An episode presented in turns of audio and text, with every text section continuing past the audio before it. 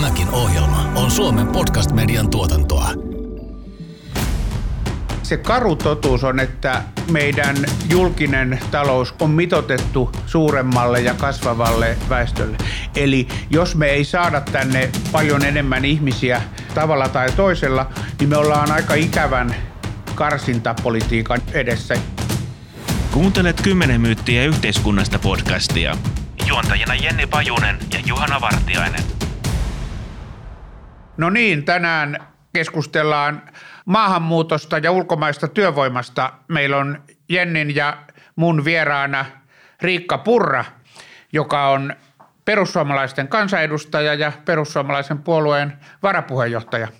Riikka, meillä on pienenevät omat ikäluokat ja kestävyysvaje ja iso hyvinvointilupaus. Miten ihmeessä te perussuomalaisissa kuvittelette, että me voitaisiin tulla toimeen ilman ulkomaista työvoimaa?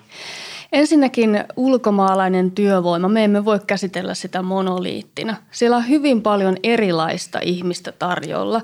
Eli nyt edustaja Vartiaisen pitäisi ensin määritellä, että mistä puhutte.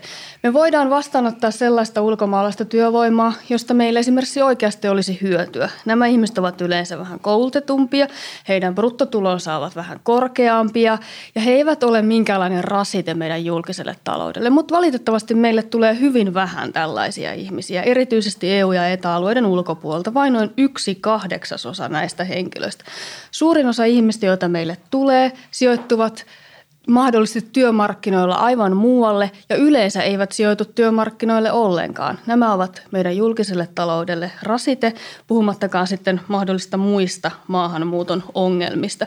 Tämä on se suurin selitys sille, että me emme voi olla sitä mieltä, että me tarvitsemme ulkomaalaista työvoimaa tai ulkomaalaista, ulkomaalaisia ihmisiä ylipäätänsä tänne. Eli tällä hetkellä se totuus, missä me eletään, on päinvastoin se, että se maahanmuutto, mitä Suomeen tulee, on rasite meidän julkiselle taloudelle, ei helpota meidän kestävyysvajetta, vaan vaikeuttaa sitä. Siinä olen Riikan kanssa ihan samaa mieltä, että meillä on sitten hirveän eri tilanteessa olevia ihmisiä, jotka tulee sitten maahanmuuttajana sisään ja tosiaan tullaan työn takia, tullaan perheen takia, rakkauden takia eri syistä. Ja siis nythän sitten viimeistään tämä koronakriisi on – osoittanut, että nyt kun meillä on oikeasti rajat kiinni tässä hetken aikaa, niin meillä siis suorastaan huoltovarmuus vaarantuu, kun meidän pelloille ei saada, saada sitten vaikka ukrainalaisia työntekijöitä. En lainkaan lähtisi analysoimaan tätä asiaa siitä. Me tiedetään, että meillä esimerkiksi maataloudessa on Nimenomaan huoltovarmuuden kannalta hyvin huolestuttava tilanne. Eli siis mehän olemme riippuvaisia ulkomaista työvoimasta, mikä on aika ihmeellistä. Samaan aikaan me tiedetään, että 10 000 suomalaista ihmistä on hakenut maatiloille. Eivät ole päässeet. Henkilöstövuokrausfirmoihin on tullut paljon ilmoittautuneita. Jostain syystä nämä eivät sitten kuitenkaan ole ollut ter- ole tervetulleita maatiloille. Nyt aivan vasta me olemme kuulleet, että hallitus haluaa tuoda – esityksen eduskuntaan, jossa mahdollistettaisiin turvapaikanhakijoiden välitön pääsy työluvan piiriin. Ikään kuin tämä olisi joku ratkaisu. Se ei missään nimessä ole, koska tällä hetkelläkin turvapaikanhakijat saavat suhteellisen helposti työskennellä 3-6 kuukauden karenssin jälkeen. Ongelma ei ole se, vaan se, että näistä ryhmistä ei työllistytä. Se, että maataloudessa on tällä hetkellä näin kierro ja vääristynyt tilanne, niin johtuu tietysti siitä, että siellä maksetaan sellaista palkkaa, että se ei ole kilpailukykyinen meidän sosiaaliturvan kanssa. Mihin me tarvitaan tällaista 3-6 kuukauden karenssia? Miksei voisi mennä töihin sit heti ensimmäisestä päivästä lähtien, kun tulee, jos on työtä ja meillä on kuitenkin monella, monella alalla on niin kuin työvoimapula? Siksi, että meillä on humanitaarinen turvapaikkainstituutio, joka perustuu siihen, että ihmiset, jotka ovat kansainvälisen suojelun tarpeissa, saavat sitä.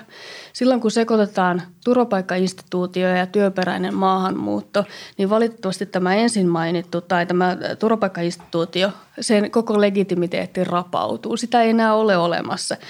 Maahan voi tulla ja tänne jäädä vain sanomalla taikasanan turvapaikka, asylum, hain turvapaikkaa, sen jälkeen siirtyä töihin matala palkka-alalle, todennäköisesti nimenomaan sellaiselle, jossa Uudellamaalla esimerkiksi saatavuusharkinta on jo keinotekoisesti purettu.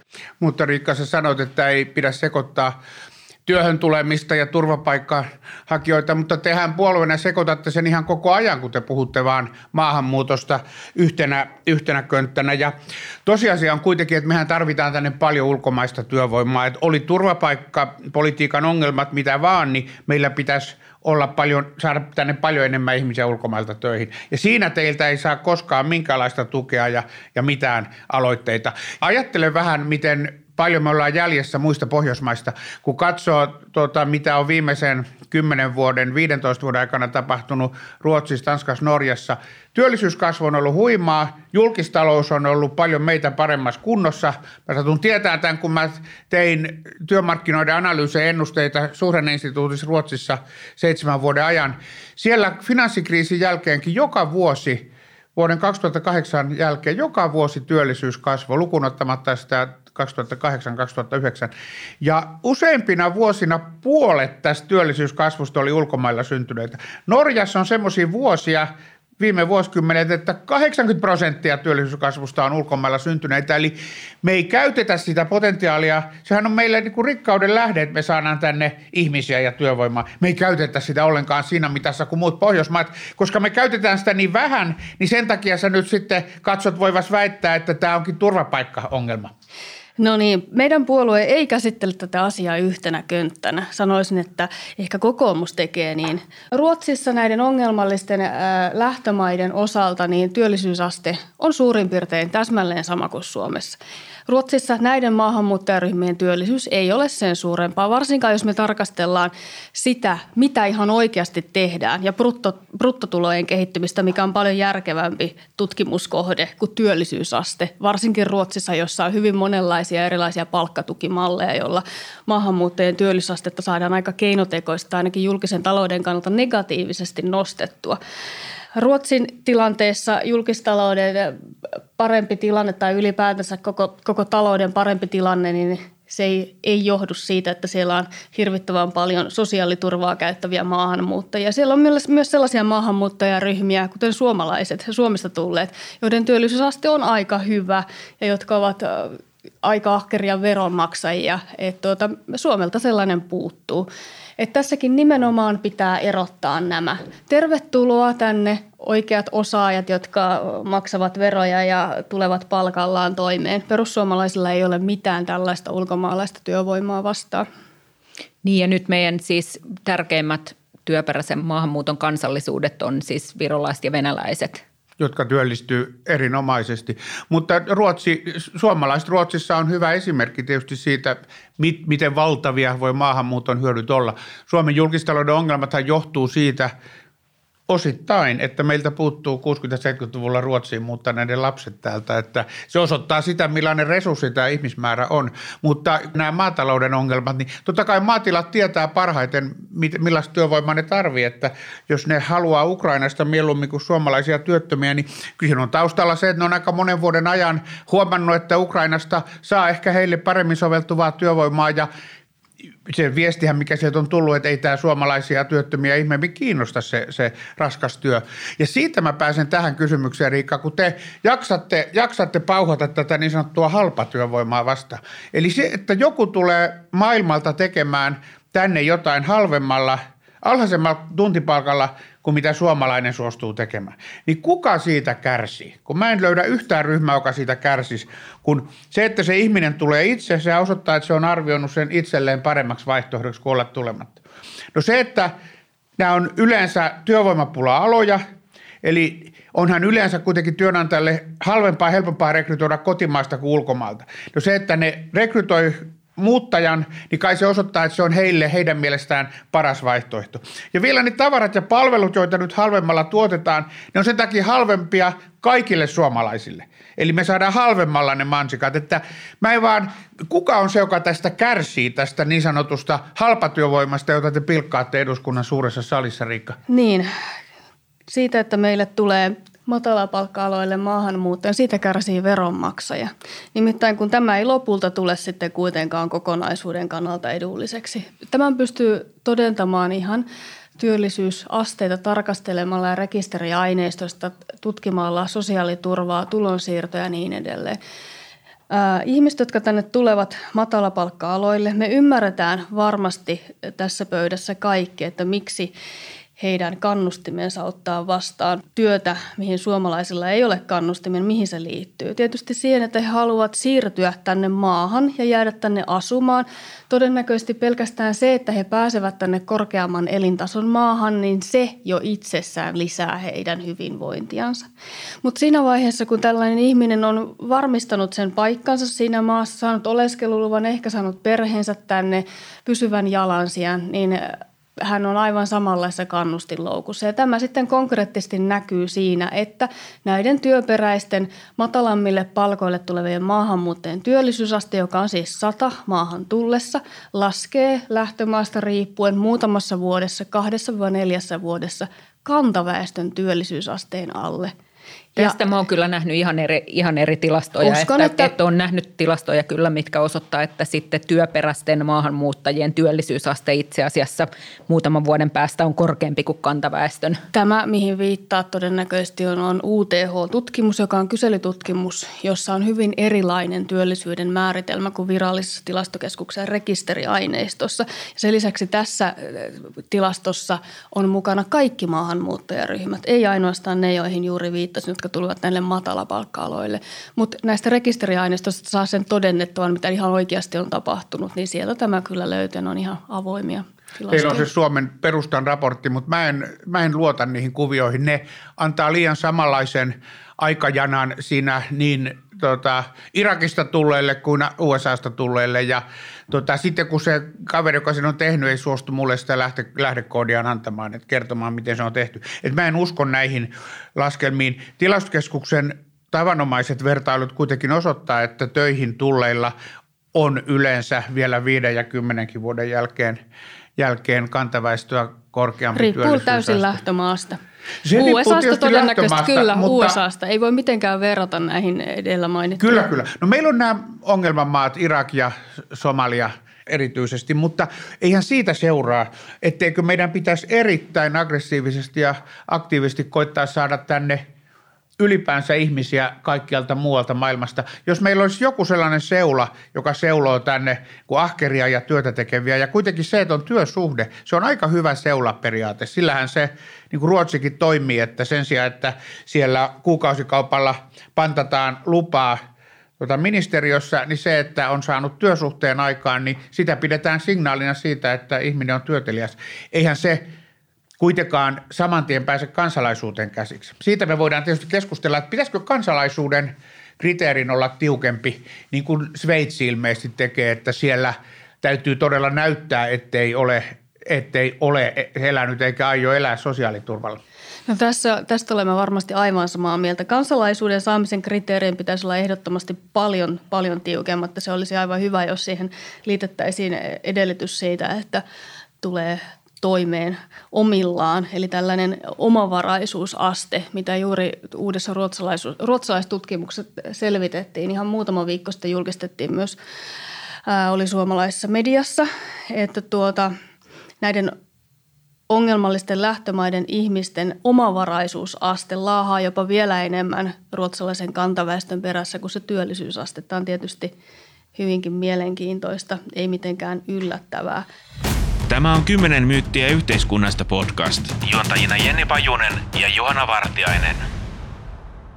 Sitten mitä tulee tähän, että meidän pitäisi houkutella niitä muita ihmisiä, niin kuten sanoin, niin meillä ei ole sitä mitään vastaan, että tänne tulee veronmaksajia, mutta me hyvin paljon enemmän houkuttelemme, houkuttelemme niitä veron, verorahoista hyötyjiä, eli saajia, saajapuolelle ihmisiä. Ja me tiedetään, että muun muassa meidän palkat ei välttämättä ole niin kauhean kilpailukykyisiä, varsinkaan kun me otetaan huomioon se verotus, niin meillä ei hirveästi ole tulossa. Ei ole mitään tunkua, että vaikka me nyt punainen matto levitettäisiin kaikille niille ulkomaalaisille ö, osaajille, kansainvälisille osaajille, niin se, tämä on ikään kuin täysin toinen keskustelu verrattuna siihen, että puhumme nyt sitten maatalouteen tulevista ukrainalaista tai turvapaikanhakijoista ja niin edelleen. Muistan kyllä vielä joitakin vuosia sitten, Juhana, niin suhtauduit näihin kaikkiin maahanmuuttajiin ikään kuin sillä tavalla, että tervetuloa ja kaikki hyödyttävät meitä, mutta tapahtui jonkunlainen muutos tuossa muutama vuosi sitten. Nyt nykyään olet paljon kriittisempi näihin nimenomaan perussuomalaisten linjoilla tässä, että ehkä ihan kaikki ihmiset ei välttämättä – lisääkään tätä hyvinvointiamme. Höpö, höpö. Mä olen aina kyllä tehnyt eron tämän, tai ymmärtänyt nämä julkistaloudelliset vaikutukset, mutta musta te teette siinä semmoisen kategorian virheen, että te ajattelette näitä kannustinongelmia niin kuin maahanmuutto-ongelmana. Ja tota, oikeasti siinä on kysymys meidän sosiaaliturvajärjestelmästä, joka lannistaa ja meidän korkeasta verotuksesta. Ja ihan samoilla reformeilla me saataisiin myös kantaväestön työllisyysastetta ylös. Ja jos sä näet näiden irakilaisten ja somalialaisten maahantulon ongelmana, niin meillä on synnytyslaitoksilla ihan samanlainen sisääntuloportti. Sieltä tulee ihmisiä, jotka jää elää, tota, ei ole nettoveronmaksajia ja elää kauan sosiaaliturvalla, koska meidän systeemi on sellainen. Meillähän on tunnetusti Pohjoismaiden avokätisen sosiaaliturva, eikä kovin joustava työmarkkina. Ja siinä toivoisi joskus perussuomalaisilta vähän niin kuin tukea sellaisille – liberaaleille uudistuksille, joille vapautettaisiin työmarkkinoita ja tehtäisiin sosiaaliturvasta velvoittavampaa. Tästäkin olen hyvin pitkälti samaa mieltä ja tästä me olemme monta kertaa eri yhteyksissä puhuneetkin. On aivan totta, mutta meidän näkemyksen mukaan niin ensin meidän pitäisi varmistaa se, että ei ole koko ajan mahdollista tulla kilpailukykyisempää työvoimaa tietyille sektoreille, joissa sitten palkkakehitys laahaa perässä, eli nimenomaan nämä maahanmuuttajavaltaiset alat. Ja sen jälkeen meillä on mahdollisuus tehdä sosiaaliturvaa ja työmarkkinoille reformeja, mutta se ymmärtääkseni kokoomuksen tai ainakin Juhanan linja on se, että sosiaaliturvaa pitää laskea samaan aikaan, työmarkkinoita, työmarkkinoiden säätelyä purkaa samaan aikaan, kun lisätään maahanmuuttoa. Niin tämä ei ole meidän mielestä lainkaan hyvä linja. Eli tästä, oikeastaan seuraa hyvin pitkälle sellainen malli, missä on paljon työtä tekeviä köyhiä, paljon ö, kärsimystä, ei hyvinvointijärjestelmää, mutta sen sijaan toki tietyillä elinkeinoelämän aloilla ja yrityksillä halpaa työvoimaa. Joo, mä ehkä tähän äh, haluaisin Riikka kysyä sulta, kun te olette perussuomalaiset teidän vaihtoehtobudjetissa esittänyt, että maahanmuuton kustannukset olisi miljardi vuodessa – kun samaan aikaan vuoden 2019 valtion talousarviossa maahanmuuton kustannukset on määritelty 425 miljoonaa vuodessa. Okei, sekin on paljon rahaa, mutta haluaisitko kommentoida tätä vähän, että miten, miten tällaiseen pyöristystilanteeseen on päädytty, että 425 miljoonasta on tullut miljardi? Totta kai kysymys ei lainkaan ole pyöristämisestä. Nimittäin kun on semmoinen ihmeellinen asia, että valtion budjetissa, niin oikeastaan ainoat maahanmuuton kustannukset, mitä sieltä löydetään, niin liittyy kotouttamiseen, tulkkipalveluihin, vastaanoton kustannuksiin. Tämä on hyvin pieni murtoosa maahanmuuton kokonaiskustannuksista. Tässä nyt edellisessä, edellä olevassa keskustelussa on jo viitattu siihen, mistä ne suurimmat kustannukset tulee, eli sosiaaliturvasta, tulonsiirroista. Ja näitä ei lainkaan Suomen valtion budjetissa ole eroteltu sen mukaan, että kuka niitä saa, vaan ne on kaikki siellä STM-momenteilla. Eli sieltä tulee ne. Eli voidaan laskea tietyistä maista tuleville ihmisille keskimääräisiä kustannuksia sekä koko ö, elinkaarelle että esimerkiksi vuosikohtaisesti. Tämä sehän miljardikin on tietysti, sehän on eräänlainen arvio. Todennäköisesti se on vielä hyvin alakanttiin laskettu.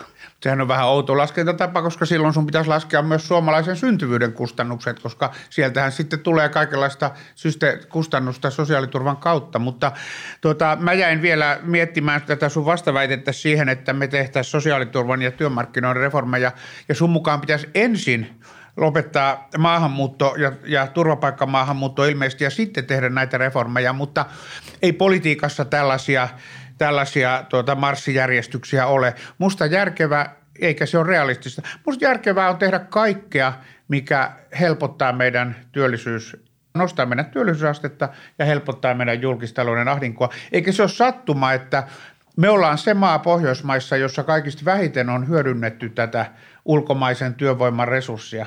Ja meidän julkistaloudessa on kaikista suurin kestävyysvaje, että me voidaan meidän, ilman muuta meidän pitäisi saada joustavammat työmarkkinat, joilla me saataisiin enemmän töihin sekä suomalaisia että täällä, että ulkomaalaisia ja meillä pitäisi olla velvoittavampi sosiaaliturva. Sitähän ei tarvitse alentaa, jos siihen liittää, liittää enemmän velvoitteita.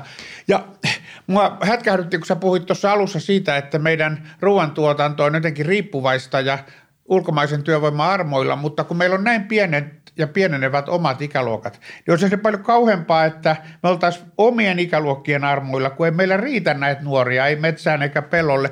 Se on ihan loistavaa, että on olemassa kansainvälinen työvoimareservi, josta me voidaan muiden Pohjoismaiden tapaan ammentaa ihmisiä. Niinhän Ruotsin, Pohjois-Ruotsin metsätalouskin toimii kokonaan maahanmuuttajavoimin. Ja mitä pahaa siinä on?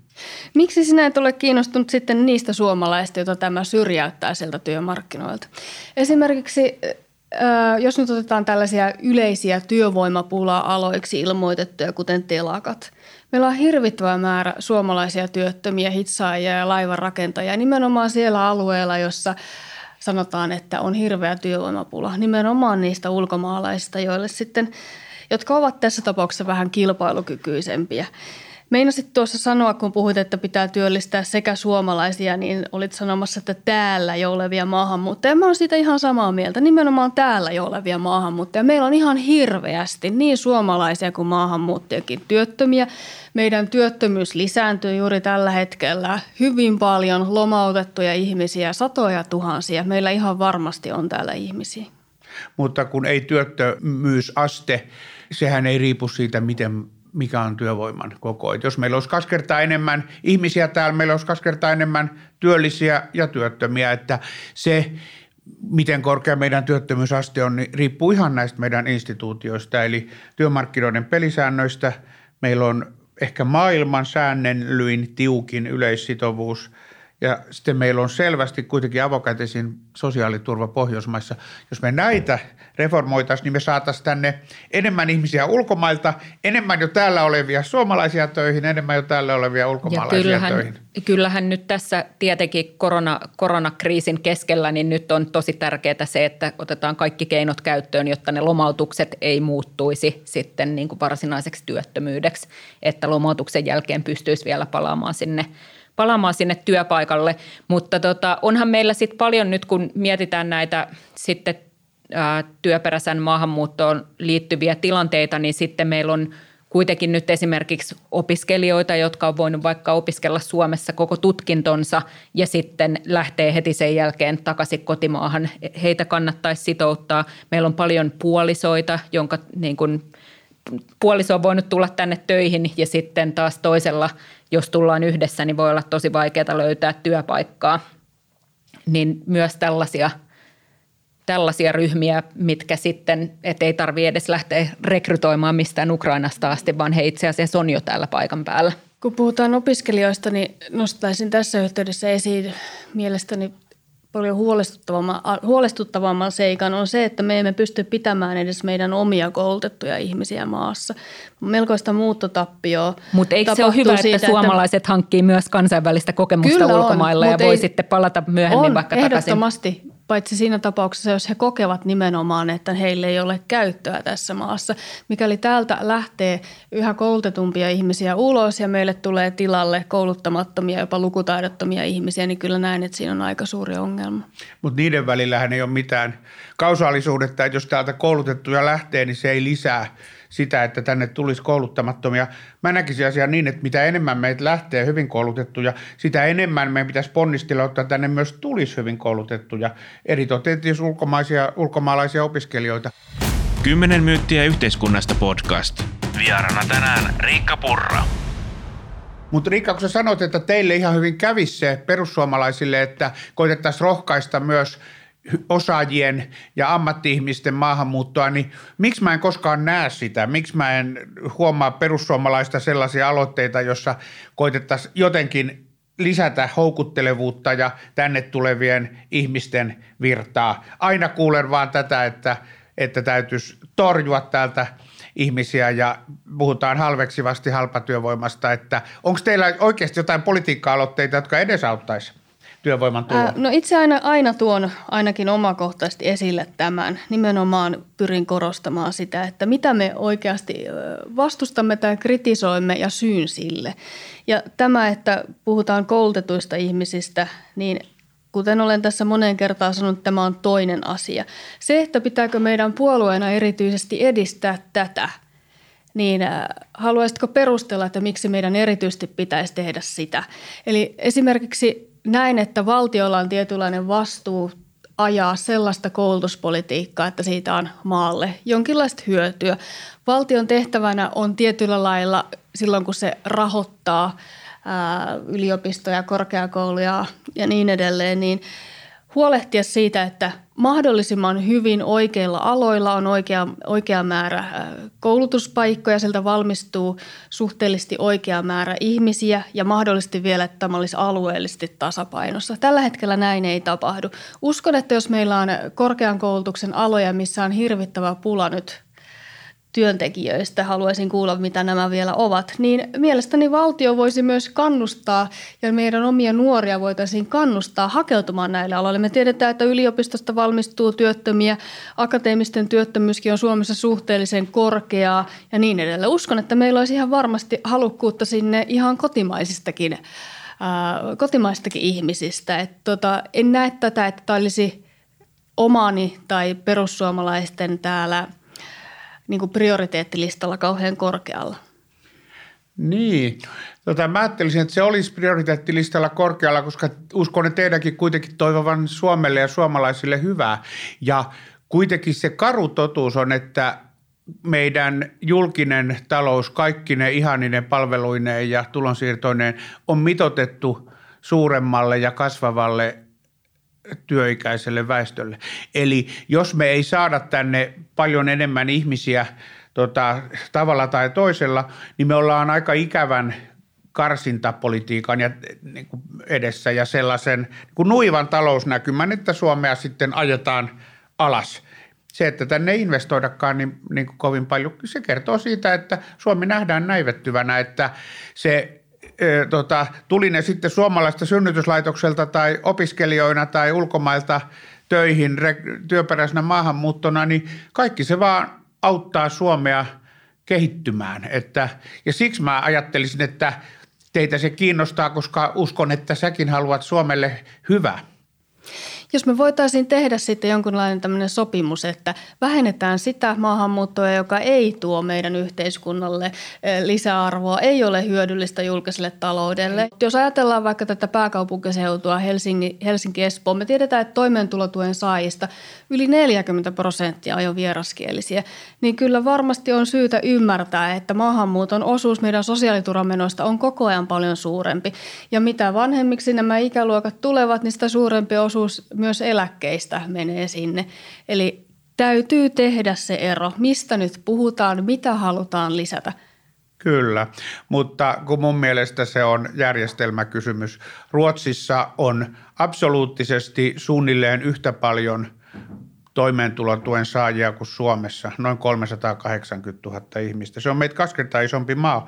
Silloin ei vika ole siinä, että maassa on ulkomaalaisia, vika on siinä, että toimeentulotukea maksetaan vaan ikuisesti ja paljon löyhemmin perustein kuin muissa Pohjoismaissa. Että mulla ainakin katse koko ajan kääntyy niihin reformeihin, joita tarvitaan, jonka, joiden kansiosta toimeentulotuki riippuvuutta olisi vähemmän sekä suomalaisten että ulkomaalaisten parissa.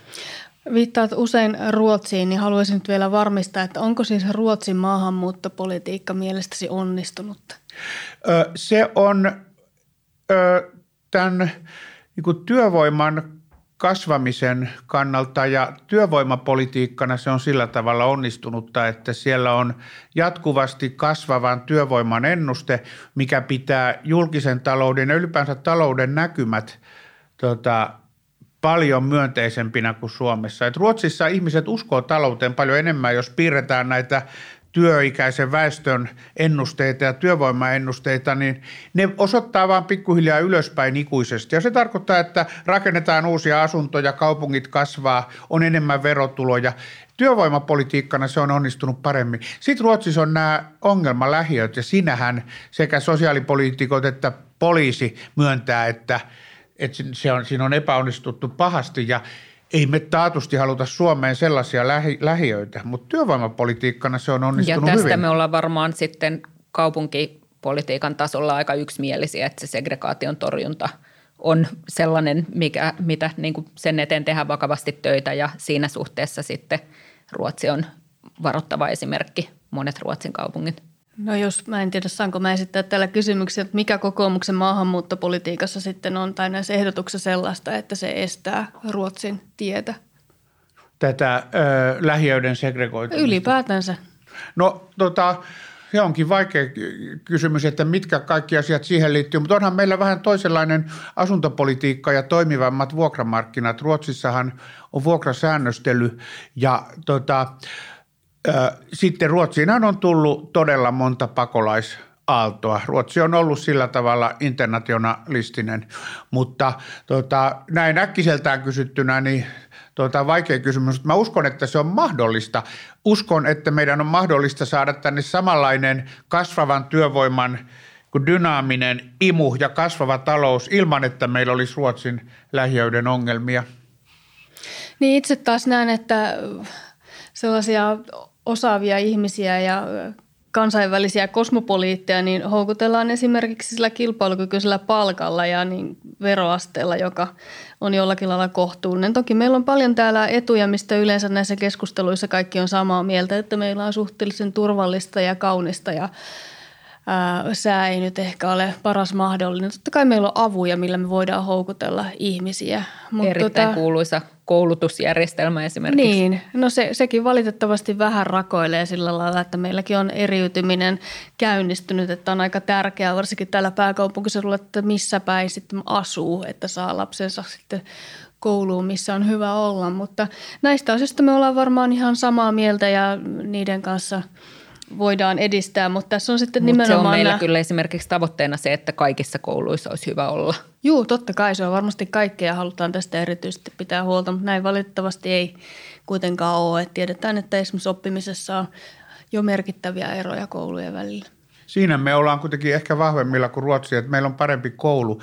Ja jos me ajatellaan maahanmuuton pitkäaikaisia vaikutuksia, niin siinähän koulu on avainasemassa, kun se, se että lähi tullut pakolainenkin, niin hän voi ehkä joutua matalapalkkatöihin ja olla toimeentulotuella, mutta jos hän saa lapsia ja jos koulu muuttaa ne ikään kuin kantasuomalaisten lasten verosiksi, missä kuitenkin suomalainen peruskoulu toimii kohtuu hyvin, niin silloinhan siitä tulee pitkällä aikavälillä paljon positiivisempi vaikutus ja tässä suhteessahan me varmaan ollaan Ruotsia, Ruotsia vahvempi. Joo, olen ihan samaa mieltä ja toivottavasti pysytäänkin sillä linjalla, että ei tehdä niitä virheitä, mitä Ruotsi on tehnyt koulutusjärjestelmänsä kanssa. Riikka, mä palaan vielä tähän maahanmuuton economics-puoleen ja siihen talouteen.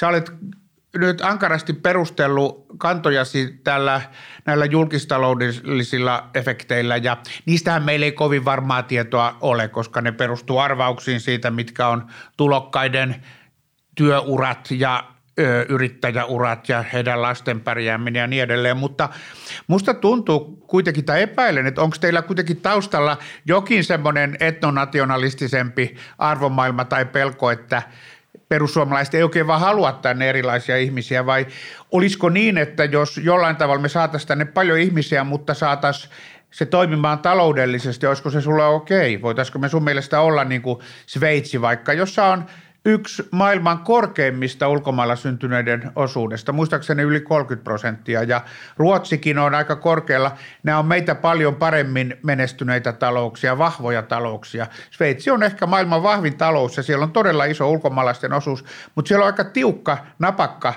sosiaaliturva. Kaikki tietää, että sinne ei voi mennä laiskottelemaan, mutta se, se muuttuu yhä kansainvälisemmäksi. Sopisiko tämä teille kuitenkin, vai onko teillä salaa ehkä vähän semmoinen, että te haluaisitte, että täällä olisi vaan Väinämöisen näköisiä ihmisiä? No Sveitsissä ei ole pelkästään tiukka sosiaaliturvapolitiikka, vaan siellä on tiukka maahanmuuttopolitiikka, siellä on hyvin tiukka kansalaisuuspolitiikka, sinne ei ihan kuka tahansa saa tulla. Tässä on nyt monta kertaa jo sanonut, että minkälaiset ihmiset tänne olisivat tervetulleita. Ää, kyllä, itselläni henkilökohtaisesti tärkein tekijä tässä on talous. Mutta jos me ajatellaan, että tänne olisi tulossa nyt Abu Dhabista ja Dubaista ja hirvittävästi miljonäärejä, niin kyllä minä olisin sitäkin kohtaan kriittinen siitä huolimatta, että heillä olisi taloudellisia resursseja, joita he voisivat sitten suomalaisten eteen täällä käyttää.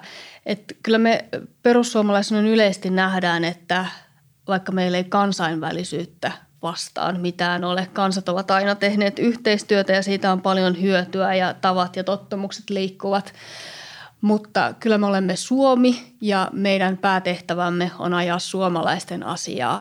Kiitos sydämellisesti Riikka, että tulit Jennin ja mun kanssa keskustelemaan. Oli oikein mukavaa, kiitoksia. Kiitos paljon.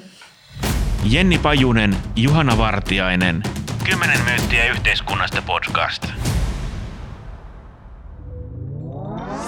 Tämän ohjelman tuotti Suomen Podcast Media.